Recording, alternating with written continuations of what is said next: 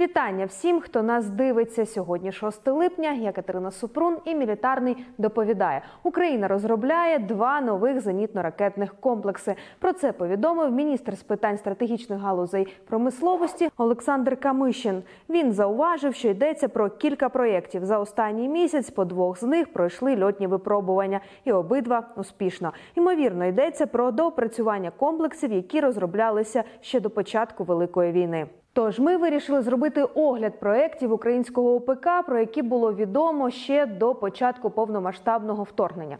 Ніякої секретної інформації видавати не будемо чесно. Тож перший проєкт це ЗРК Корал у 2016 році. Почалася дослідно-конструкторська робота над новим перспективним зенітно-ракетним комплексом. Із публічних заяв відомо, що проєктна дальність ураження цілей 30-40 кілометрів, а висота 10 кілометрів.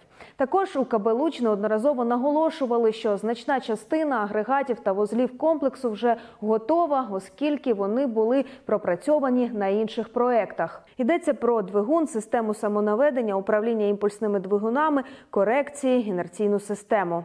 Макет ракети Корал показали у червні 2021 року на виставці Зброя та безпека.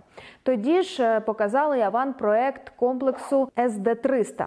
У липні того ж року стало відомо, що вирішувалося питання про проведення дослідно-конструкторських робіт. Що було далі, невідомо. До цього у 2020 році генеральний директор КБ «Луч» Олег Коростельов розповідав, що для того, щоб Україна створила ЗРК, потрібно як мінімум 2,5 роки і до 50 мільйонів доларів фінансування. Тоді ж він повідомив, що роботи вже ведуться. В основі комплексу доопрацьована під знищення повітряних цілей керована ракета високоточної системи залпового вогню Вільха. Над проєктом працювали кілька українських підприємств.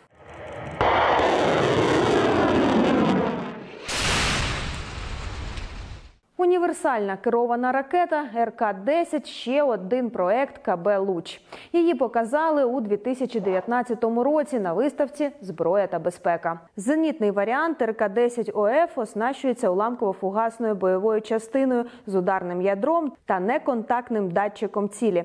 Ракета наводиться по лазерному променю з супроводженням цілі в автоматичному режимі. У грудні 2021 року провели заводські випробування зенітного варіанта. Ця універсальна керована Керована ракета може використовуватися на різних платформах сухопутних, повітряних чи морських. Ще один проект, над яким працювали українські підприємства зенітна версія авіаційної ракети Р-27. Про неї заговорили у 2019 році. Представник компанії Артем повідомив тоді, що такий проект може бути перспективним, оскільки у світі є практика використання авіаційних ракет у системах протиповітряної оборони. Крім того, у польській VB Electronics повідомили, що працюють над спільним з Україною проектом ЗРК Нарва. Україна робить ракету, а Польща радар, пускові та машину управління. Зараз ЗРК Мауанарев Польща реалізує з Великою Британією. У червні цього року провели випробування з ракетами CAMM.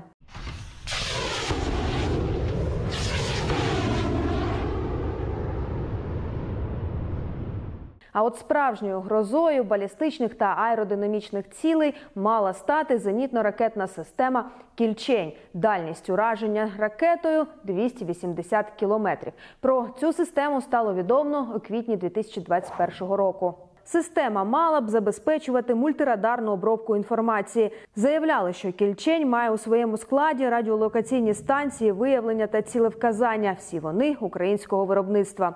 У зенітній ракеті системи кільчень мала би використовуватися активна радіолокаційна головка самонаведення міліметрового діапазону.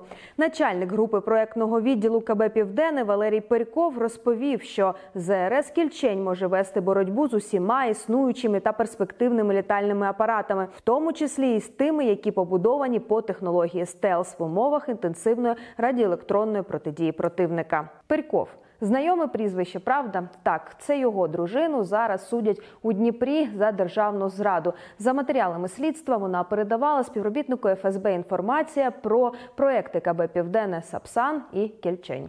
До складу системи Кільчень мало би входити до шести зенітно-ракетних комплексів. Планувалося, що система зможе обстрілювати до 12 цілей, 6 з яких будуть балістичними, або 16 аеродинамічних. Одночасно наводити дві керовані зенітні ракети на аеродинамічну ціль або до чотирьох ракет на кожну балістичну ціль. Але чи були якісь реальні роботи над цим проектом, невідомо. У КБ казали, що якщо в 2022 році держава виділить фінансування, то будуть проводити розробку та заводські випробування. Можна було би ще згадати українсько-білоруський проект Стілет, але це вже просто смішно. Відсутність українського ЗРК пояснити досить просто: це відсутність фінансування. Без нього не можна оцінити і можливості перспективних українських комплексів. А от тепер український ОПК працює під загрозою постійних ракетних ударів, і його прикривають західні ЗРК Patriot, SAMP/T, NASAMS, IRIS-T тощо. Цю тему можна було би розвивати далі, але ми цього сьогодні робити не будемо. А зробимо це у наших підсумках 7 липня. Підписуйтесь на канал, ставте вподобайки і не пропустіть наш завтрашній стрім. Побачимось!